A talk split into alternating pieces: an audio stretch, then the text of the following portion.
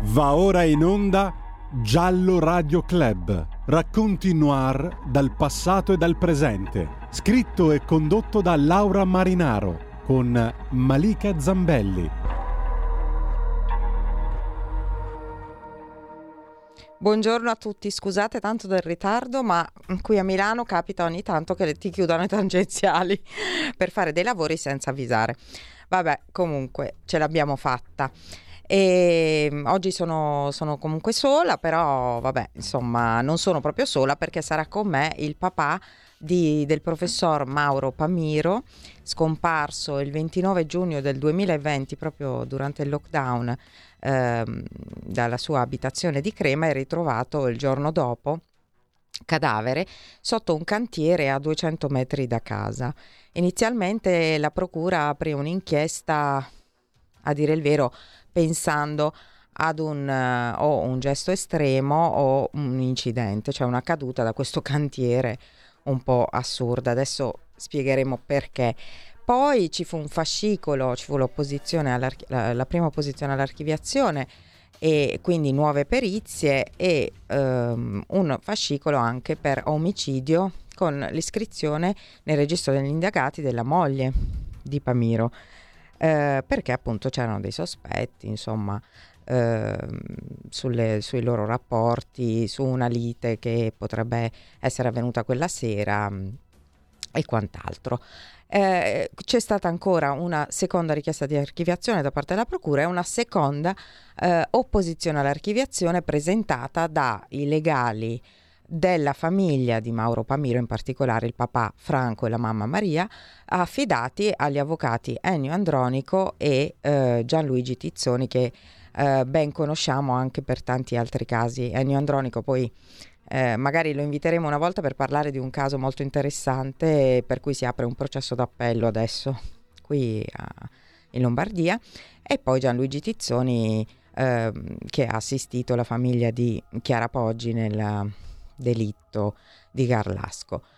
Allora, qui con noi oggi collegato uh, telefonicamente perché purtroppo non siamo riusciti a fare, un, insomma, a fare la connessione via Skype c'è il papà di Mauro Pamiro l'ingegner Franco Pamiro davvero una persona uh, pazzesca perché è di una lucidità estrema nell'affrontare eh, questo grande dolore che è stato la perdita di questo figlio mm, veramente speciale.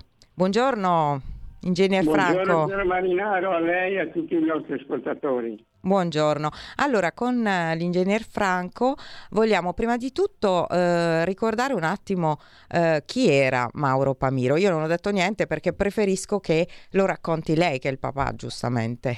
Chi era Mauro? Sì, Mauro Famiro era, era, mio figlio ed era laureato in uh, informatica, materie che insegnava qui all'ITIS di Crema, uh, l'Istituto Superiore Galileo Galilei, ed era uh, rispettato da, da, tutti i suoi colleghi, ben voluto dai suoi studenti e anche dal personale docente, e tant'è che e l'anno scorso gli hanno intitolato il nuovo laboratorio di informatica. Infatti, ma possiamo dire Mauro che Famino. Mauro era uno di quei prof eh, che piacciono tanto agli studenti perché era esatto, esatto. vicino a loro e poi suonava, era un musicista, giusto? Esatto, e infatti molti dei suoi studenti andavano poi a sentire le sue esibizioni quando teneva dei concerti lui mm. suonava sì. sia il pianoforte che la chitarra,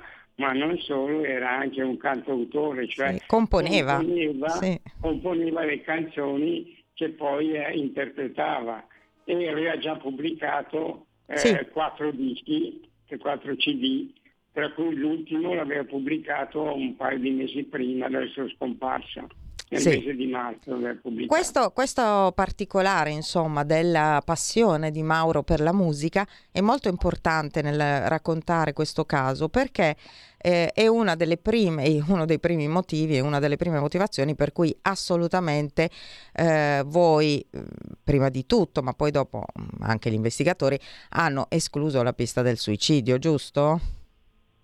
Dunque eh eh, Mauro, innanzitutto l'ultima lezione che aveva tenuto alla, al suo istituto, uh-huh. ai suoi mhm. studenti, aveva eh, ventilato il programma dell'anno successivo, quindi eh. Eh, diciamo che era proiettato al futuro, non, certo. non E poi a pubblicare un altro disco, giusto? Ave, esatto, uh-huh. aveva in mente di pubblicare un altro disco, anzi avevano già preso contatto con i tecnici audio e video eh, per eh, la registrazione di, questi, di questo disco con un suo amico che abita qui nei paraggi eh, con l'amico appunto chitarra e voce e lui al pianoforte. E avevano già scritto le partiture e, e, e proprio preso contatto anche con i tecnici per la registrazione. Mm. Questo Quindi, lo dico perché eh. spesso, no, quando ci sono questi casi un po' dibattuti, misteriosi, gialli appunto, che, che noi affrontiamo, la gente dice, eh, vabbè, ma i genitori eh, non accetterebbero mai eh, il suicidio del proprio figlio. Beh, in questo caso davvero non c'era nessun motivo. Allora, cosa succede, ehm, ingegnere? Ri- ripercorriamo un po' Uh, quella sera. Allora, mh, diciamo che Mauro e la moglie Deborah Stella eh, non avevano figli, mh, vivevano in una villetta ehm, in questa zona periferica, ma nemmeno tanto di Crema, via Biondini, e eh, avevano trascorso il lockdown serenamente insieme, mi sembra, giusto? Non, non c'erano sì, stati grandi durante, problemi. Durante il lockdown, questo sì. è agli atti, la sì. moglie dice nel suo interrogatorio, eh, ecco, bisogna precisare due cose. Mm. Allora, lei eh, non ha precisato questo punto, ma sì. è importante. La moglie viene iscritta nel sì. registro degli indagati sì. per omicidio volontario per le sue dichiarazioni che fa a caldo. Cioè, Giusto. Cioè quando arrivano gli inquirenti, la moglie dice di averlo ucciso lei. Sì, dice di, di averlo picchiato con un bastone, giusto? Di averlo oh. picchiato eh. un bastone, eh. ma poi all'inquirente sì. che le chiede ma era vivo o era morto? Lei dice era morto, morto. Sì. era morto. È l'inquirente che le dice ma lei è andata a vedere poi, eh, voleva aiutarlo e lei dice aiutarlo? No, non volevo aiutarlo, ero contenta che fosse lì. Queste sono le dichiarazioni sì, sì. che ha fatto a caldo la moglie sì. ed è per questo che viene iscritta nel registro degli indagati. Però poi cosa succede? ecco, dopo eh. però eh, lei viene ricoverata lo stesso sì. giorno in ospedale con un TSO, uh-huh. dice, e, e, la diagnosi del TSO è per ideazione auto-eterolesiva, questa è la sì. diagnosi che viene fatta dal, dal medico che l'ha visitata, i due medici che l'hanno visitata. Uh-huh. Viene ricoverato col TSO il giorno 29 la sera alle 9 e mezza viene ricoverata. Però il TSO dura solamente fino al primo luglio, a partire dal 2 luglio, quindi dura un paio di giorni in definitiva. Poi a partire dal 2 luglio lei procede, resta sempre in ospedale, ma come ricovero volontario ed esce il 14 luglio. Sì, sì. Con il ricovero volontario, però non più col TSO. Il TSO è durato solamente il 30 giugno e il primo luglio, dopodiché finisce. Comunque questo è importante perché poi in base a questo eh, le, le, successive dichiarazioni che lei farà saranno assolutamente di estraneità ai fatti e quindi... Quando, quando lei esce dalla, sì. dall'ospedale eh, viene interrogata sì, dal sì. pubblico ministero e lì si, eh, si ritratta tutto quello che ha detto sì, e, e, dice che era sotto l'effetto di hashish e che loro andavano amore, ad amore d'accordo, che non avevano mai litigato, mentre invece eh, durante le prime dichiarazioni diceva che avevano litigato. Proprio quel pomeriggio, sì. Oh, oh, è caduto. Uh, Lo recuperiamo subito. Va bene, eh, vabbè, ricordo io un attimo. Praticamente lei dice che avevano litigato, eh, no, lei dice, cioè ci sono anche dei testimoni che dicono che avevano avuto una discussione nel pomeriggio mentre erano a casa di amici. Uh, sta di fatto che uh, da quali dati si parte uh, poi nell'indagine? Allora, innanzitutto eh, si dice appunto Mauro fu trovato eh, vestito ma scalzo, cioè quindi senza le scarpe. Ecco, è tornato, ingegnere. Eh, Eccoci qua. Abbiamo ripristinato. Pronto? Mi, mi sente? Mi sente? Io la sento. Male, male. Sì, sì, sì, sì, sì, sì. Allora, allora ritorniamo invece eh, proprio ai dati scientifici poi mm, da cui parte tutta l'indagine e anche poi eh, su cui andranno avanti le vostre opposizioni giustissime. Ehm, come viene trovato e quando? Allora, Mauro viene trovato il giorno dopo da un, operaio che è in questo cantiere in costruzione, adesso ormai questo, questo palazzo è stato già realizzato, a 200 metri da casa, davvero vicinissimo. Avevamo anche ripercorso noi sul posto eh, il tragitto.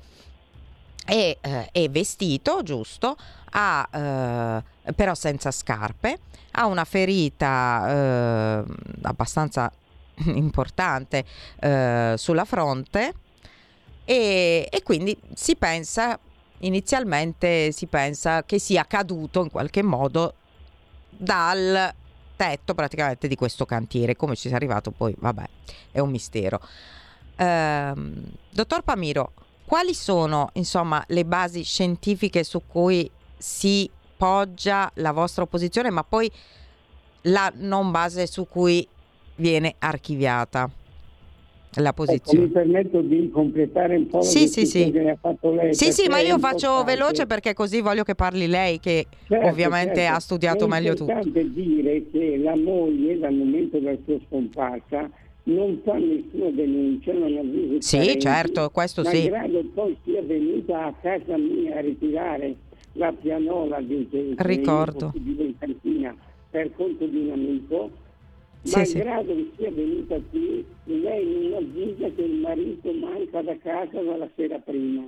Ecco, sì. Questo è importante dirlo, sì. perché fino al momento in cui il 29 a mezzogiorno, è esattamente le 12.34, i inquilini si presentano a casa sua, lei non ha mai denunciato la scomparsa del marito, neanche ha avvisato i parenti. Ecco. Sì. Dopodiché e lei viene appunto sentita e lì fa le dichiarazioni sì. autofitorie e quando viene interrogata eh, dal pubblico ministero, che eravamo arrivati a questo punto, lei dice che ritratta tutto e è sotto l'effetto dei AFI. Certo, certo. Sì, sì, sì, sì, sì. Anzi, durante il lockdown andavano d'amore d'accordo. Va bene, ecco. va bene. Ma torniamo eh, quindi a... abbiamo mezz'ora, quindi spieghiamo un po' bene come viene trovato Mauro. Quindi ho detto io il, il 30, il giorno dopo, da questo operaio. Ovviamente viene, viene, vengono allertati la polizia in questo caso, giusto?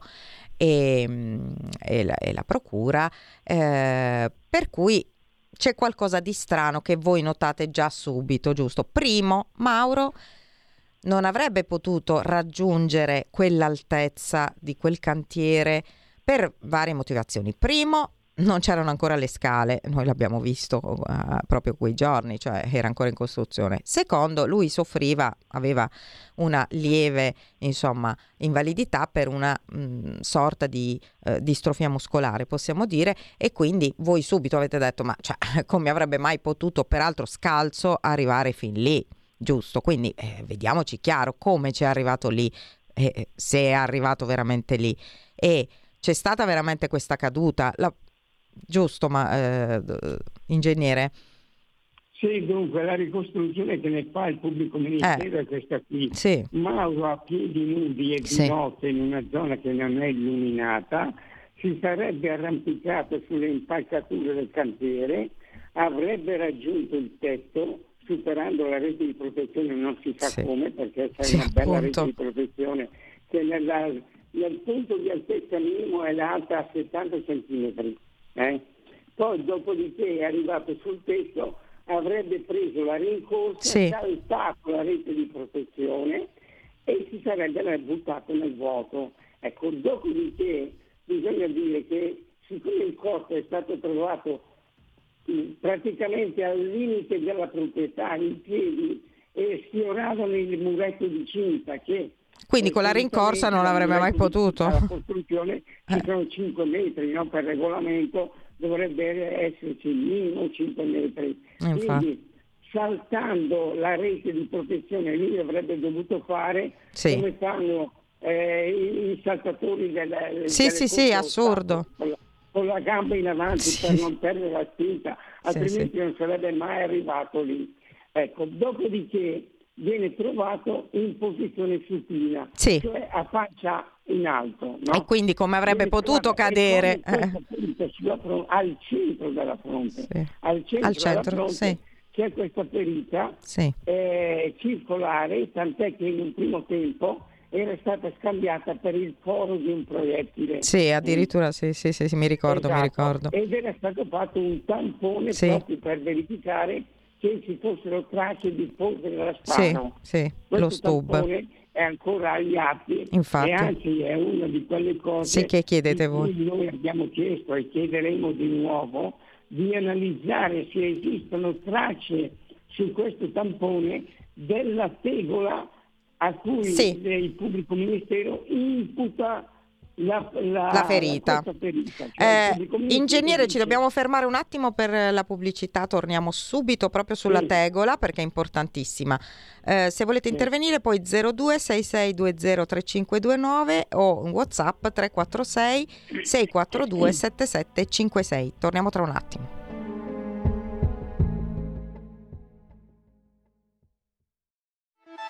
Stai ascoltando Radio Libertà, la tua voce libera, senza filtri né censure, la tua radio.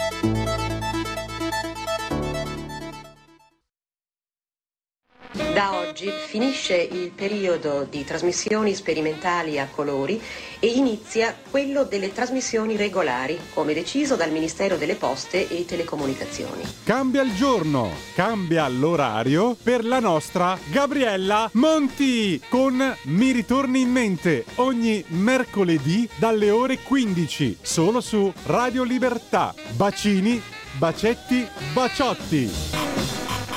Buonasera signorina, kiss me goodnight.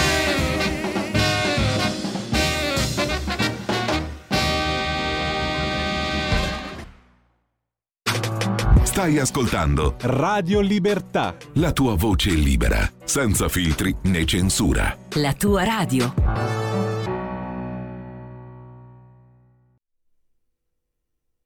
Eccoci tornati con l'ingegner Franco Pamiro, il papà di Mauro Pamiro, il prof di informatica deceduto a Crema nella notte tra il 29 e il 30 giugno del 2020 in circostanze assolutamente misteriose. Stavamo appunto spiegando come, eh, come fu trovato il cadavere di Mauro. La procura inizialmente appunto disse che, eh, anzi è ancora convinta di questo, che si è gettato in qualche modo in preda, non si sa che cosa, eh, da questo cantiere e è caduto stranamente poi dopo troppo vicino anche al muro di cinta, quindi diciamo non molto compatibile con questo tipo di dinamica e ehm, al, era in posizione supina e aveva al centro della fronte una ferita importante che inizialmente addirittura fu ipotizzato potesse essere eh, un colpo di pistola, poi fu fatto lo stub cosiddetto, cioè l'analisi per vedere se il tampone per vedere se si trattava eh, di bario antimonio, cioè le, eh, le, tracce della polvere da sparo tipiche e poi ehm, invece eh, si imputò appunto questa ferita a una tegola trovata a pochi eh, centimetri dal cadavere con tracce di sangue. E proprio questa tegola al centro poi dell'inchiesta perché la procura archivia dicendo che siccome sulla tegola c'è solamente il sangue di Mauro Pamiro, quindi della vittima e di nessun altro, allora non può trattarsi di omicidio, giusto? Ingegnere? Sì, dunque questa tegola non si trovava a pochi centimetri, era circa un metro ah, vabbè, alla, sì, alla destra del cadavere, alla sinistra del cadavere, mentre la testa del cadavere era eh, rivolta verso destra. Eh, dalla parte opposta, sì, la, sì, sì, la, testa declinata a destra sì. e la tegola era circa un metro alla sinistra del cadavere e presentava delle deboli tracce di sangue. Questa tegola era uno scarto di lavorazione, cioè era sì. seggiata sì. e aveva una punta, sì. aveva uno spigolo vivo. Ecco, il PM dice che il pubblico ministero dice che quella ferita al centro della fronte era stata causata dall'impatto del corpo in caduta mm. contro questo spigolo vivo. Ecco, ecco una, la fermo un attimo, cioè, dico, eh, state attenti a questo. Lo spigolo era adagiata al suolo, anzi lo spigolo toccava il suolo praticamente. Sì. No? Siccome la ferita è al centro della fronte, è chiaro che un corpo che cade e che impatta eh. al centro della fronte contro lo spigolo che si trova a terra. Sarebbe stato tocca il naso per terra dovrebbe avere il naso fratturato infatti. che invece non ha il naso fratturato infatti, infatti. E, ma il naso è integro. Dopodiché c'è un'altra cosa che eh, la posizione supina del cadavere in cui viene trovato eh, contrasta nettamente con le eh, lesioni visibili sul corpo di, di, Mauro che erano tutte sulla parte anteriore. Cioè, Quindi da posizione prona, cioè dal contrario. Aria, come fa ad avere tutte le lesioni infatti. sulla parte anteriore del corpo? Se mai le avrà sulla parte e infatti, posteriore. Infatti, e invece infatti. lui aveva tutte sulla parte anteriore. Ecco, e qui il medico legale che spiegazione dà? Che spiegazione dà il medico legale? E il medico legale dice che eh, le, eh, le, le, lesioni appunto che sì. si, si trovano tutte sulla parte anteriore del corpo eh, propende per un impatto in posizione prona, eh. cioè a testa in giù, Infatti. in giù. E poi si è girato da eh, solo. Quindi in contrasto con quello che eh, dice il pubblico ministero, sì. il pubblico ministero dice che eh, secondo le, le, è caduto in posizione su il famoso test del manichino sì, sì. è stato fatto sul cantiere e la posizione della, del cadavere è compatibile con la posizione raggiunta dal manichino. Però anche qui eh, è assurdo. Cosa dice il, il, l'autore del test? Eh? Questo, questo sì, è sì. il verbale che è scritto dall'autore del test del manichino. Dice si ritiene che la postura del manichino dopo l'impatto sia difficilmente correlabile con la postura di ritrovamento del cadavere. La postura del cadavere eh. è fortemente dipendente dalla tipologia di salto, a un piede, a due piedi, dal moto eventuale delle sì, braccia sì, durante sì, la caduta, dalla spinta impressa dall'ultimo passo L'angolo rispetto al suolo può essere influenzato durante il volo libero eh. dall'azione di rotazione eh. delle braccia. Ecco. Ingegnere, la devo fermare perché abbiamo una chiamata eh, di un telefono. La posizione manichino è compatibile sì. con del cadavere. Un po' in ecco, contraddizione. Ingegnere, la fermo un attimo perché abbiamo una chiamata da un radioascoltatore. Pronto? Buongiorno, sono Luciano Torino. Buongiorno, buongiorno Luciano. Sono, sono tecnico macchinotecnico, sono contento che avete fatto intervenire un ingegnere, caspita. Eh, no, ma è il papà, è il papà della vittima. Guarda caso è un ingegnere, quindi sta affrontando e... scientificamente proprio. Vuol dire che mm. i nostri valori sono sempre sotto attacco sotto tutti i punti di vista. Eh. Anche familiari, cioè io intendo dire nostri valori quelli scientifici.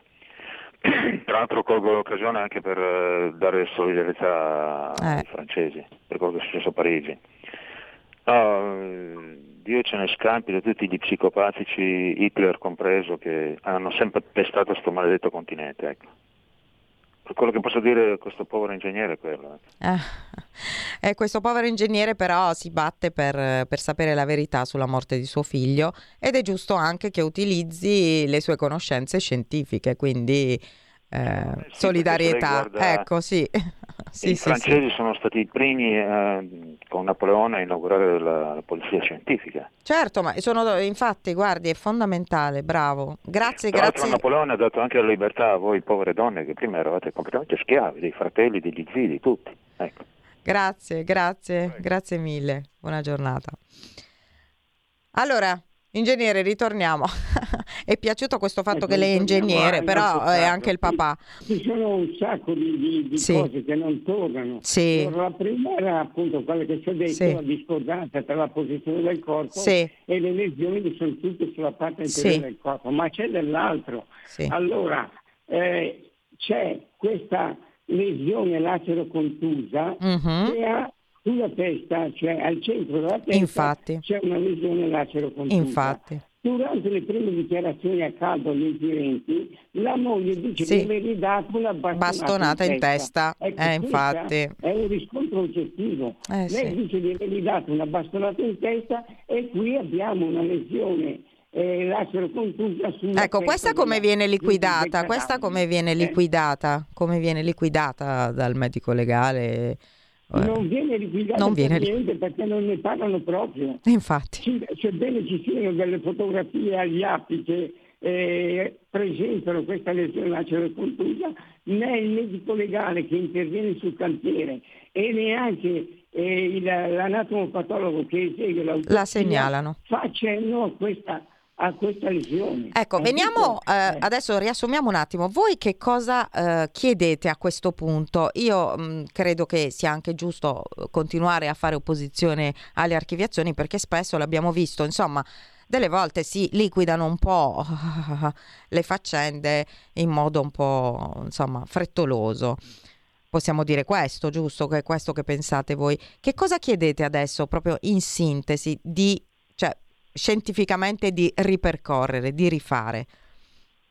Beh, dunque, eh, a questo punto eh, quello che si può fare di concreto, perché diciamo loro hanno fatto il test del luminol sulla casa, ma eh, hanno fatto il test del luminol dopo due anni che la moglie abitava lì. Quindi ne parleremo, eh, la fermo un attimo, parleremo di eh. questa diciamo leggenda metropolitana del luminol eh, magari una volta con un criminalista esperto perché vogliamo spiegare bene come funziona il luminol, che cos'è e quando funziona. Quindi è importante quello che sta dicendo l'ingegner Pamiro, non puoi fare il test del luminol dopo due anni, ma poi sì, lo puoi no, anche fare, tutto, ma... Il test, il test del luminol non è, è stato fatto su uh, eh, 11 punti, Appunto. questi 11 punti erano tutti nel piano seminterrato nel piano seminterrato è stato fatto il lumino. Quindi se, eh, se la lite fosse dice, avvenuta altrove?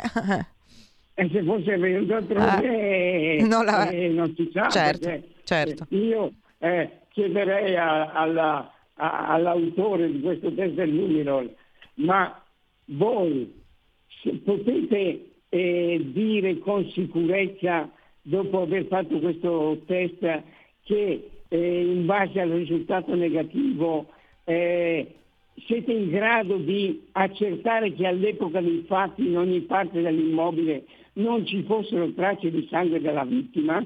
E questa la, la, Infatti la c'è, c'è, c'è un radioascoltatore no? che su WhatsApp ci scrive un altro e non ultimo esempio di indagini fatte male per liberarsi del lavoro, altro che bei film polizieschi quanti saranno morti senza colpevoli. Eh, allora, non sono tantissimi in assoluto in Italia, devo dirlo dal mio osservatorio, però eh, davvero capita. Purtroppo proprio ieri ne parlavo anche in televisione riguardo ad un altro caso, spesso le indagini sono un po' frettolose, eh, si vuole ripercorrere la pista più facile che può essere sempre quella del suicidio, mentre in America si indaga sempre per omicidio per poi magari arrivare al suicidio, in Italia si indaga sempre per suicidio e chissà come mai tante volte si riapre per omicidio. Vabbè. Eh, quindi voi, voi, chiedete di rivedere anche sono, tutte queste altre, analisi. Altre, eh, immagini che, che parlano. Sì. Allora, sul braccio destro sì. di Mauro eh, sono impressi dei segni che sono compatibili con la trama di una rete che non è presente sul cantiere. Ma, sul cantiere ma mentre invece sarebbe compatibile l'abitazione coniugale. Lì sì che c'è questo tipo di rete, ma sul cantiere non c'è. Inoltre il, abbiamo visto che il capo del cadavere era reclinato a destra sì. e c'era questa ferita sulla fronte, al centro della fronte. Ecco, il coagulo di sangue è centrale. Ora, se lui fosse caduto nel cantiere e la testa reclinata a destra, il sangue il sarebbe sangue caduto. Certo. Se certo. il coagulo è, è, centrale, vuol dire che non è quella la posizione. Quindi. La vostra... Dove, dove, dove lui è deceduto La vostra ipotesi qual è? Che sia stato è, spo... è stata assunta successivamente, quindi è stato spostato. spostato. Quindi è stato spostato. Mauro è stato Come... attinto, non vogliamo accusare nessuno, non, assolutamente, ovviamente questo, nessuno, questo lo devono vedere gli investigatori. Ci sono le immagini, poi c'è dell'altro. Sì. Allora il, il, eh, il braccio sinistro e la mano sinistra del cadavere sono tutte ricoperte di sangue, senza lesioni in loco, cioè lui non ha lesioni sul braccio che sanguinano, però il braccio e la mano sono tutte ricoperte di sangue. Che ovviamente se fosse solo caduto, solo tra virgolette, sarebbe un po' strano, no? Se fosse ecco, solo ecco, caduto, giusto? Anche perché, anche eh. perché cantiere non sono state trovate tracce di sangue Infatti. tranne che sotto tranne. la testa del cadavere.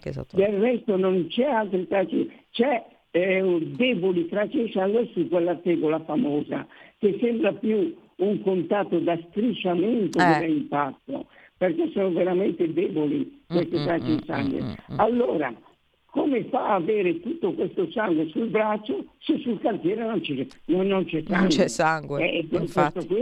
È, è, è, un, un mistero. Che dice che e poi ci sono quando, quando, è deceduto. Adesso abbiamo proprio pochi minuti. Sangue sulle braccia, senti che ci sia sangue sul cantiere. Eh, abbiamo pochi minuti, eh, parliamo un attimo delle eh, videocamere di sorveglianza della zona che riprendono una scena alquanto particolare. Eh, in, prima inizialmente si vede Mauro che cammina da solo e poi a un certo punto compaiono compaiono delle, delle figure eh, che potrebbero essere compatibili anche con qualcuno che aveva incontrato lui, non sappiamo. Ci descrive un attimo queste, eh, queste immagini e come vengono anche queste un po' liquidate.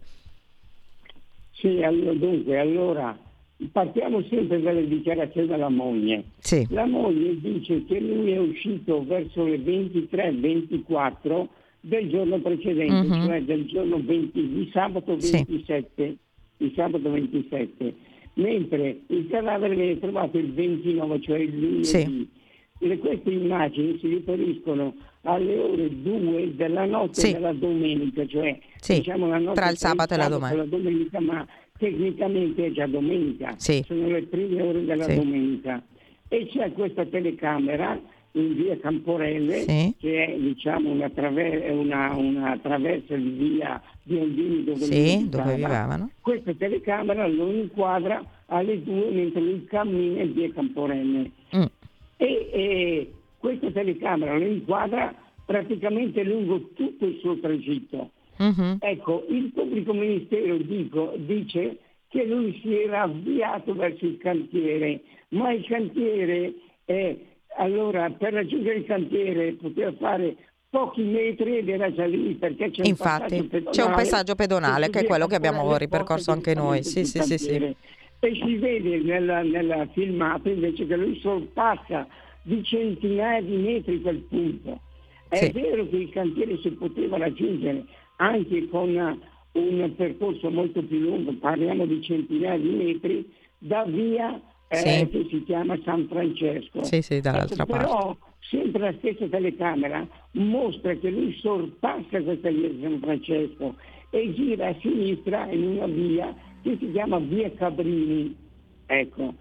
Da notare poi che c'è la testimonianza della vicina di casa dei coniugi. La vicina di casa dei coniugi, che era in sonno quella notte, non riusciva a prendere il sonno, dice che lei ha sentito tra le due e le tre uscire di casa dei vicini, cioè dalla casa sì. dei coniugi Camilo Stella, due persone di cui una era sicuramente la moglie uh-huh. che lei ha riconosciuto dal passo perché quando cammina uh per casa lei riconosce dal passo che è la moglie e dice di aver sentito avviarsi una macchina questa è la testimonianza della vicina uh-huh.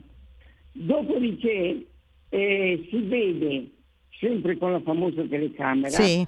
un'utilitaria che gli inquirenti sì. ritengono compatibile con quella con della, moglie. della moglie che gira anche sì. lei in via Cabrini. Questo succede due minuti e 30 secondi dopo che si è visto Mauro. Sì. Quindi dopodiché, dopo qualche minuto, dopo 3-4 minuti, si vede una C3 che esce dal, dall'unica via che esce da quel quartiere e che si dirige eh, a sinistra verso via Camporelle.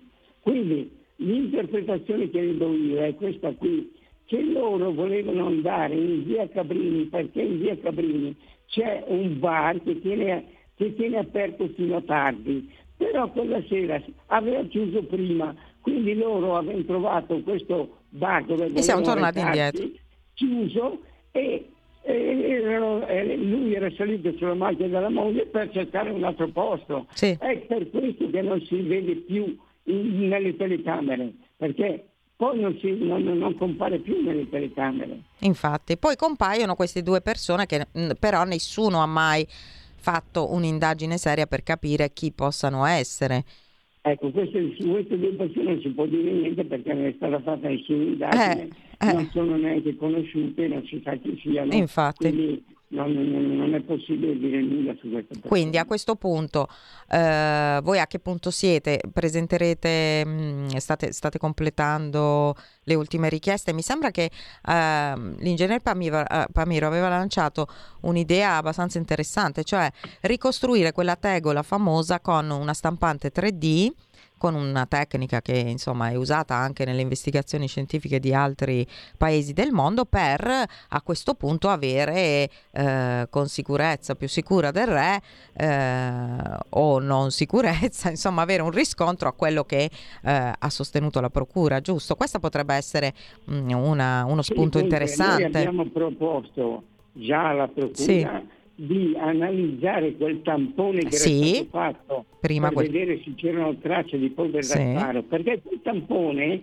oltre alle tracce di polvere da sparo, eh, ricorda anche le tracce dall'eventuale tegola, cioè come si lega la certo. polvere da sparo si vede anche le Potrebbe avere la polvere della tegola, tegola, insomma. Ecco, sì. questo, questo test non, non, c'è stato concesso, mm. non, non, è stato fatto. Il reperto c'è, Ma in questo caso. Io ho proposto anche di eh, fare dei cloni sì. sia della tegola che abbiamo a disposizione. No, non importa magari tutta la tegola, basterebbe la parte il pezzettino diciamo, sì, della, sì, dove c'è quella punta viene, a cui viene imputata la ferita sulla fronte. E abbiamo anche eh, sempre eh, a disposizione la sezione dell'osso frontale con la lesione provocata, si dice appunto, da questa tegola. No? Quindi se facciamo i cloni di tutte e due, poi si vede se vanno d'accordo o no. Infatti, eh. potrebbe essere un'idea. Uh... Eh, questo, qui, questo qui taglierebbe la testa al toro, perché se la, la, tegola non entra nella lesione vuol dire che non è stata la tegola. Eh, certo. Sarebbe una, una, cosa che eh, definitivamente Ma... si dice no, lì eh, c'è, c'è qualcos'altro, nulla, è una ferata di altro tipo, peraltro eh, richiedendo ancora una volta di esaminare questa benedetta eh, ehm, la traccia di questa ferita eh, lacero contusa sul capo che eh, appunto non è mai stata qualificata in alcun modo. Eh, non è che, ovviamente, ripeto, la famiglia non è che vuole puntare il dito per forza su qualcuno, però un'idea ve la siete fatta di co- cosa possa essere accaduto, giusto? Ma guardi, io credo che lui effettivamente sia caduto da qualche parte, ma certamente non, non nel cantiere, perché non c'è niente che... Comunque di sicuro cantiere. spinto da qualcuno che poi l'ha spostato lì? Di, cioè è questa la, la tesi? Quello che noi pensiamo che sia stato portato al cantiere dopo il decesso, cioè sì. lui eh, è deceduto da un'altra parte e dopodiché è stato portato nel cantiere per simulare la caduta dal, dal tetto del cantiere. Ma tutti gli indizi che abbiamo, che sono anche prove perché sono fotografie, quindi sì. non è che noi ragioniamo sul, sul vento. Sì, sì, non le abbiamo volute mostrare, ma anche noi le abbiamo viste. Sì, sì, sì, sì. Esatto, e tutte queste eh, prove eh, dimostrano che il cantiere non c'entra nulla. Il cantiere eh, c'entra perché è stato trovato il cadavere, ma eh, che Mauro si è ricevuto lì non, non, non è detto nessuna parte, anzi tutte le prove sono contrarie. Infatti già questo fatto che eh, sangue intorno al cadavere, a parte insomma sotto la testa e, e quel piccolo frammento appunto di una tegola non ce n'è e poi eh, ovviamente eh, tutto il resto Senta, eh, Ingegner Pamiro, è possibile che eh, il percorso da casa a, um, al cantiere possa essere compiuto anche attraverso un prato, cioè che il cadavere possa essere spostato, stato spostato di là? Perché io ricordo di aver fatto un percorso quasi sterrato, eh, velocissimo, cioè dal, dal cancello posteriore della casa. Dunque, dal cancello posteriore della casa eh, non è possibile perché mm-hmm. eh, c'è un sentiero. Sì, sì, c'è un certo sentiero. Sì, sì. È interrotto da, una, da un uh, fossato, diciamo, ah, okay. e quindi passare di lì, mm. tra l'altro ci sono molti rovi, quindi non, non, è, non penso che sia andato. E poi un'ultima così. cosa, Io nell'auto, nell'auto ci sono tra, cioè, mm, l'auto fu esaminata. È stato trasportato con un veicolo, mm. ma non con il veicolo della moglie. Ecco. Io non ho mai pensato che fosse stato trasportato col veicolo della moglie. No. Perché eh, eh, la C3 è troppo scomoda per portare un cadavere. Non, non, non, e poi c'erano mm, tracce sull'auto? Fu, fu esaminata l'auto? Credo invece che sia stato trasportato con un veicolo piuttosto piuttosto grande, addirittura penso io con un furgonato tipo Fiorino, tipo Doblò, un mm-hmm. qualcosa del genere. Infatti all'epoca si era parlato di che qualcuno avesse visto eh, quella notte un, un mm. furgonato tipo Doblò Fiorino mm-hmm. eh, presso il cantiere, però poi erano voci che non sono Certo, le telecamere non ci sono. Eh. E quindi non, non, si può dire nulla in questo No, no, no, beh certo. Però l'auto della, della moglie fu scandagliata o no? L'auto della moglie è stata verificata, sì. sono state trovate delle tracce biologiche, ma che non riportano a Mauro. Ah, sono okay. state trovate tracce biologiche della moglie e di un soggetto Ignoto. maschile che non è Mauro. Mm, ok. E eh vabbè, eh, quindi a questo punto quali sono i tempi secondo lei per cercare di eh, tentare una nuova riapertura Beh, delle indagini? Noi presenteremo, sì. Eh, presenteremo, tutte queste domande che, a cui io sì. eh, ho esposto che contrastano con la, la, la, con la, ricostruzione che ne ha fatto il pubblico ministero. Cioè la ricostruzione del pubblico sì, ministero va contro tutte queste, queste, cose che le ho detto prima. Sì, sì. Allora, quindi, quindi per spiegare eh, bene ai, ai radioascoltatori, Adesso eh, l'ingegnere e ovviamente gli avvocati Andronico e, e Tizzoni prepareranno una nuova eh, opposizione con tutti chiedendo appunto di rifare eh, queste analisi, insomma di rivedere questi punti e poi sarà eh, ancora un GIP a decidere se riaprire o no. Dovete sapere che ultimamente comunque è successo anche che alcuni casi, ad esempio parliamo di Polina, la, la modella ehm, di cui ho parlato l'altro giorno in televisione, ehm, deceduta a Valeggio e lì eh, inizialmente si era pensato ad un incidente, adesso hanno riaperto come omicidio volontario, anche perché riaprendo un fascicolo come omicidio volontario è possibile poi per gli investigatori fare delle analisi di un certo tipo. Quindi a questo punto speriamo che eh, la vostra richiesta venga vagliata attentamente e che non si vada di nuovo un'altra archiviazione, giusto? Ma guardi, io credo che le prove che abbiamo siano Stiamo... talmente tante eh. che proprio eh, non mi figuro proprio che venga, che venga archiviato questo caso ecco. perché eh, abbiamo troppi, troppi indizi che il cantiere non c'entra niente. Va cioè, bene, ingegnere, la devo...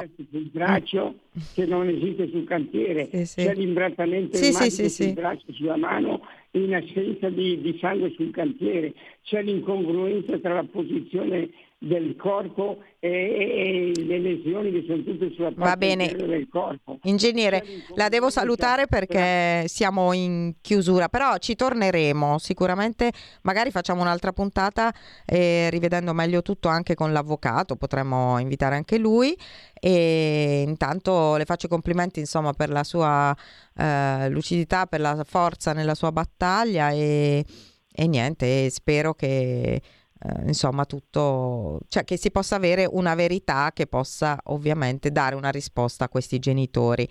Eh, grazie ingegnere e alla prossima. Grazie a lei, buongiorno. Prima di salutarvi, ehm, vi annuncio che la prossima puntata mi sa che la dedicheremo ad un caso molto interessante, estero, Black Dahlia, eh, che è stato proprio richiesto da un nostro radioascoltatore. Spero di avere qui ospite la criminologa Isabel Martina, che eh, da poco ha pubblicato un libro proprio su questa storia. E a risentirci e buon giallo a tutti. Avete ascoltato Giallo Radio Club.